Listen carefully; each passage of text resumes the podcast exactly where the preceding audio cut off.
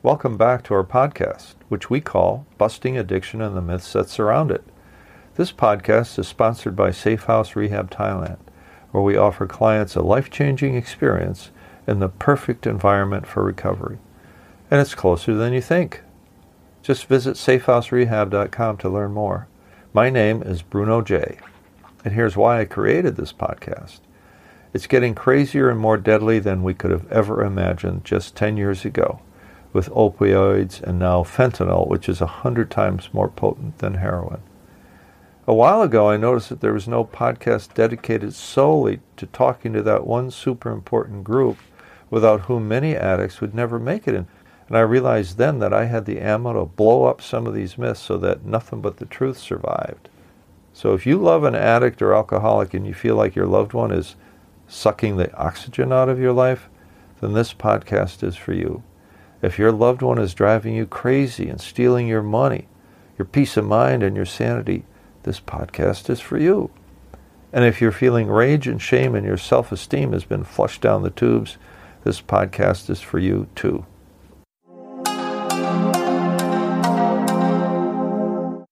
We call this episode number 10 The Greatest Barrier is Stigma, also known as Ignorance. In this episode, I discuss how the stigma associated with alcohol and drug abuse is the greatest barrier to healing at the personal and societal level. Believe it or not, even with all the research and publicity surrounding alcoholism and addiction, there is still these myths that say, here are some of them. All you got to do is say no. Straighten up and fly right. It's a matter of willpower. It's a sign of weakness. It's a moral failing. A few nights in jail will straighten them out. It's a lifestyle choice, a bad one, but it's still a choice. Do you remember a TV ad campaign for the Partnership for Drug Free America that showed a young woman holding up an egg and saying, This is your brain? Then she breaks the egg into a pan and scrambles it and says, This is your brain on drugs. It's a great idea, and it's the perfect metaphor. This is one of my all time favorite ads. It made people cringe, especially those who had a loved one in the family who was a drug addict. What did it do for the drug what did it do for the drug addict? Absolutely nothing. Why?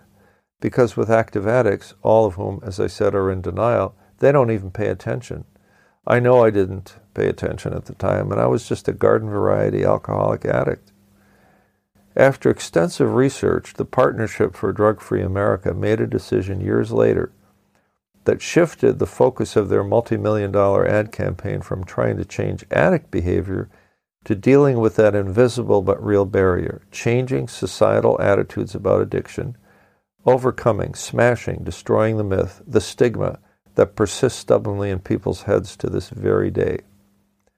I was lucky to have been part of this new campaign, which my ad agency was chosen to launch after a competition to see who had the most compelling campaign. Should I mention my ad agency? Okay, it was and is BVK. You can go visit them at bvk.com if you like. Go ahead and look us up.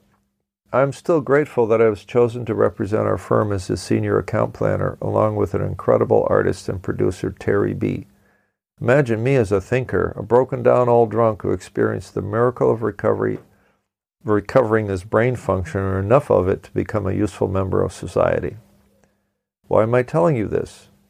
Well, herein lies a great lesson for some of you who have yet to jettison your old ideas about addiction. And you may be holding on to those old ideas, but I guarantee you the result of that will be more pain and confusion. And you will be of little help to the addict you love and to your family as a whole. Our campaign didn't just beat around the bush, we came straight at the stigma. Imagine a young woman staring into the camera. She looks to be in her late 20s, ragged around the edges, and you're not sure if she is still using drugs or not. A small title beneath her face says, Amelia, addict. And she says, I need treatment, not jail. And then she says, We have thousands of addicts in jail where we are spending millions housing them. And then they get out and go right back to using. It would be way better if we changed our attitudes as a society so that we could treat addicts the way we treat any disease, and we could save millions of dollars and thousands of lives. Other TV commercials and ads, for example. A young 30 ish guy says, I'm a sick person, not a bad person. Another one, a young woman says, If I had cancer, would you judge me? And so on. What was different about this approach? Well, one, it was directed to an entirely different audience, the general public as opposed to addicts, and also to the people who might be more directly affected by having an, an addict as a family member. Two, it took on the stigma directly by having you empathize, perhaps for the first time ever, that addicts are not the other, but human beings like you and me. Three, it tried to change the conversation from punishment to treatment, from judgment to caring, from addicts being bad people to being sick people, and believe it or not, deserve treatment, just like someone who has cancer or diabetes.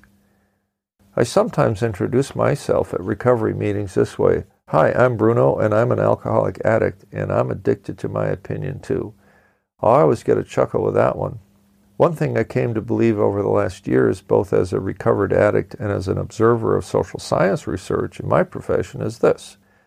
One of the most difficult things people are faced with in their lives is to change the way they think. Our cherished opinions become part of our identity. Just look at our politics today. Identity politics rules the day. So when my view of the world, my worldview as some call it, is challenged, when my cherished opinion is challenged, it rocks my identity, especially if my opinion is strongly and tightly held, and it fits neatly into the tapestry of my belief system. I believe that stop, stopping the use of drugs is just a matter of willpower, it will take a lot to change my mind. To understand that by the time a person is addicted, he has lost his power of choice and his behavior is compulsive, overriding any will he might still possess to not do this. Me and my opinion are inseparable. Uh oh. I think you should be able to say whether a person was liberal or conservative with just a few questions. And you'd be able to predict that person's opinion on several other topics. Why is that? Because that person's worldview, to make sense in his own eyes, requires that he also believe other things that are logical strands woven into the tapestry of his beliefs. It is also important to him, of course, that he has a social support for his beliefs, reinforcement without which he would be hard pressed to defend, as those beliefs are part of his social or social media identity. Are you bored yet? Well, if you believe that drug addicts are being coddled and we need stronger enforcement, would you call that a liberal or would you call that a conservative opinion? What about you as a parent or sibling, close friend or colleague of a known addict? Do you have it in your heart to change the way you think about his addiction? Can you have compassion for his state of mind, knowing now that his brain is damaged and he's in the grip of a disease? That he's channeling the disease and not thinking clearly? That he lies so as to protect his ability to continue his using? No? That's hard, isn't it?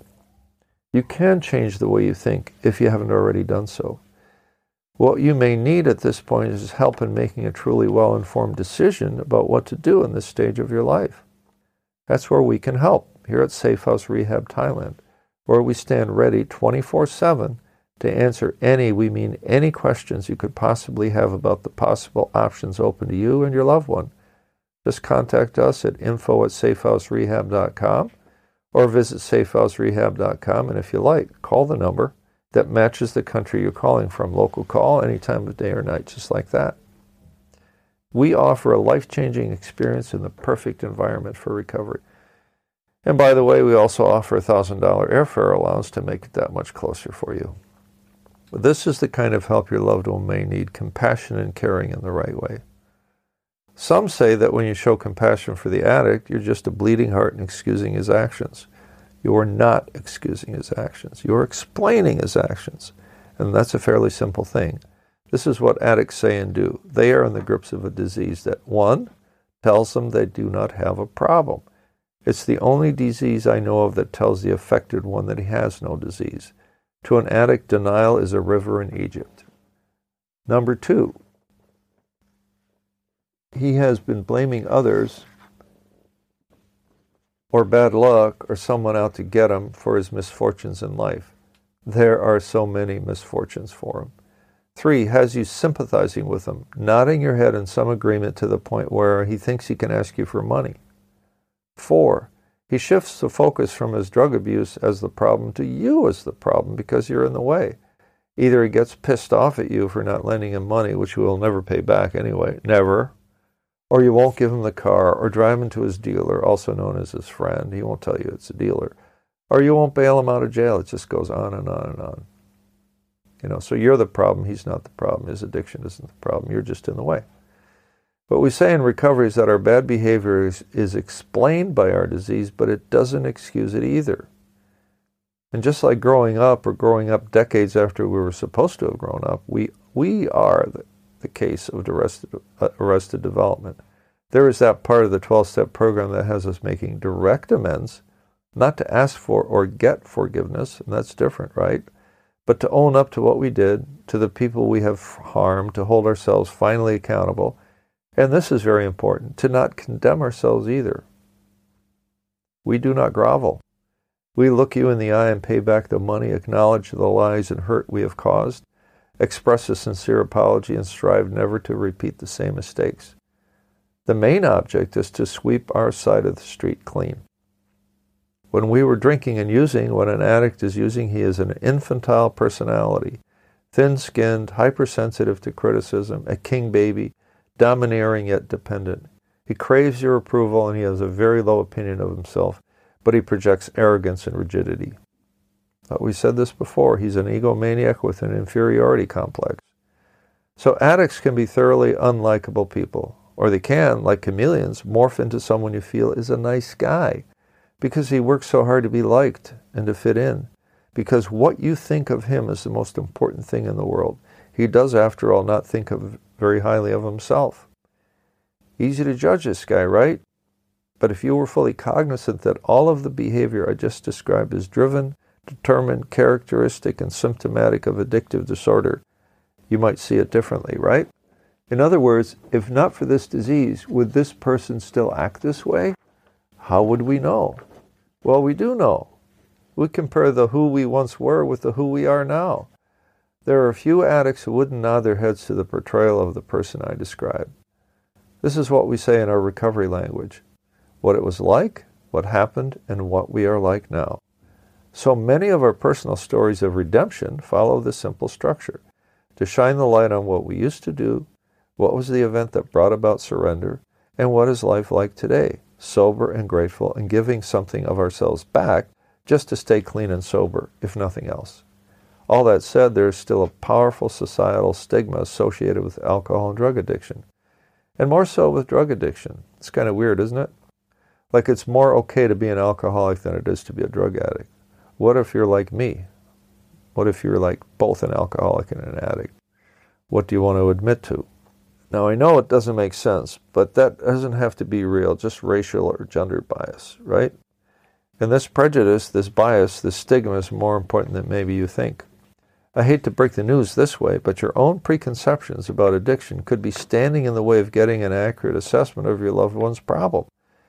So instead of being mad at him, you should get mad at his disease and get help for him because, again, you cannot do this one on your own.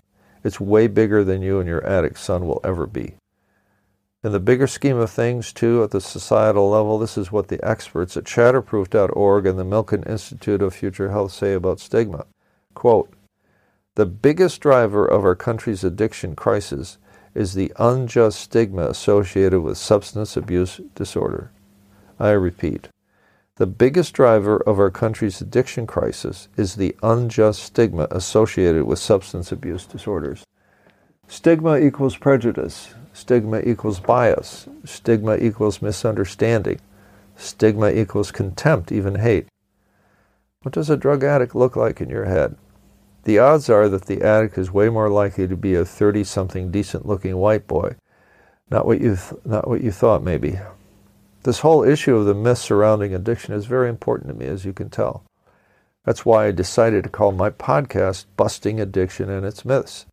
I can't bust addiction literally, but I can help arrest it, as in, you're busted and I can sure help explode those dangerous myths that might be keeping addicts enslaved unnecessarily, in my humble opinion, and their families too.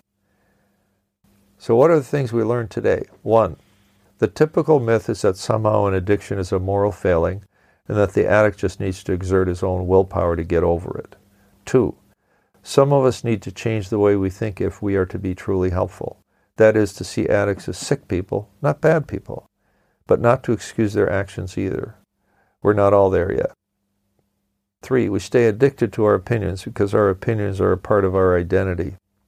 Four, the biggest driver of a drug abuse epidemic is the unjust stigma associated with substance abuse disorder, according to the experts.